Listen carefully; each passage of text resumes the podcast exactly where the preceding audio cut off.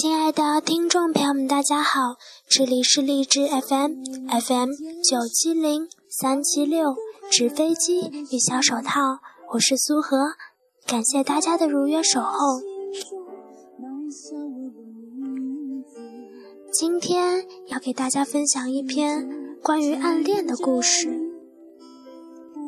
跟踪一本书的暗恋。悄悄地把这种他是校园里的才子，文笔好到连老师都自叹弗如。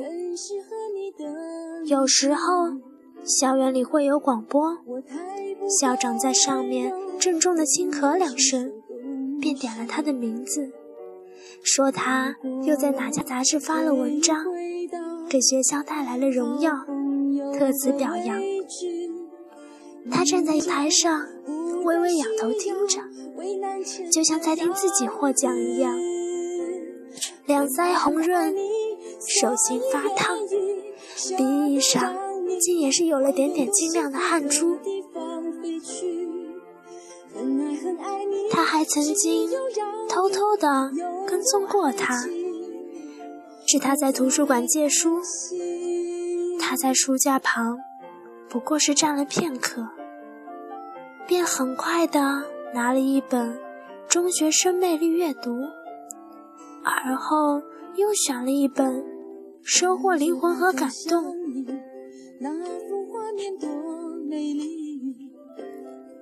可惜他离开的时候，那两套书也被人借光，书架上有一些空。想那一刻，他的心有些寻不到泥土的失落。他很快地跑到图书大厅，在电脑上查明了出版社和主编，便用旋风般回到还书处，在一群学生里毫无淑女风度地朝图书管理员喊：“老师，麻烦帮忙查一下，现在有没有学生还回这两套书？”管理员终于抬起头来，看了看他手中的纸条，淡淡的瞥了他一眼，道：“你没看到这两套书都是刚上架的新书吗？好书没被看旧之前，还会还回来吗？”他多想告诉管理员，他就要这两套书，因为这是他正在读的。他愿意与他一同阅读那些精美的文字，似乎这样，他的视线便能同他的通过文字温柔的融合在一起。最终，他还是决定每天都来这里等待。等到第九天的时候，他终于忍不住了。偷偷逃了课，逛遍了市里所有的书店，书果真是买到了。但此后的几天里，他却是在早晨饿了肚子。但当他一边忍着饥饿，一边将视线温情地拂过那些他也穿越过的文字的时候，他的心里。却是温暖又充实的。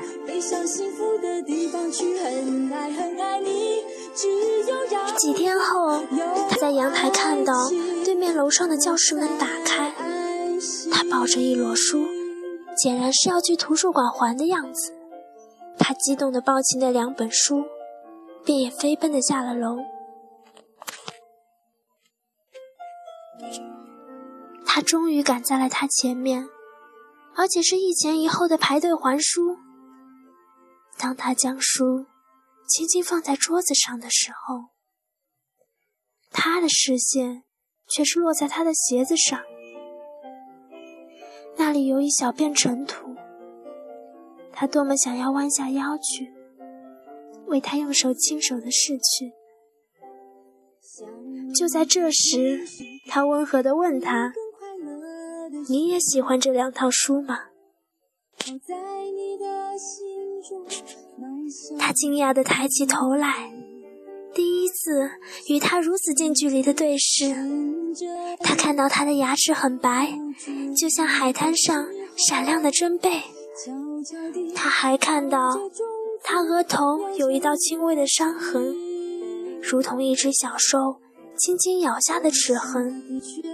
而他看过来的眸子里，竟是深的一潭不见底的湖水，只看一眼就会晕眩，似乎要掉落到那水里去。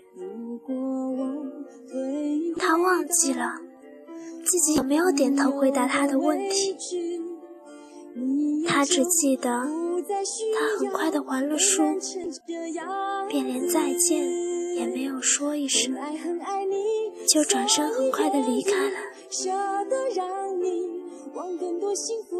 这一场暗恋，他从来都不知晓，可是他却是如此持久又深刻的记忆着，就像记着青春这一串手链上一颗一颗琉璃做成的动人彩珠。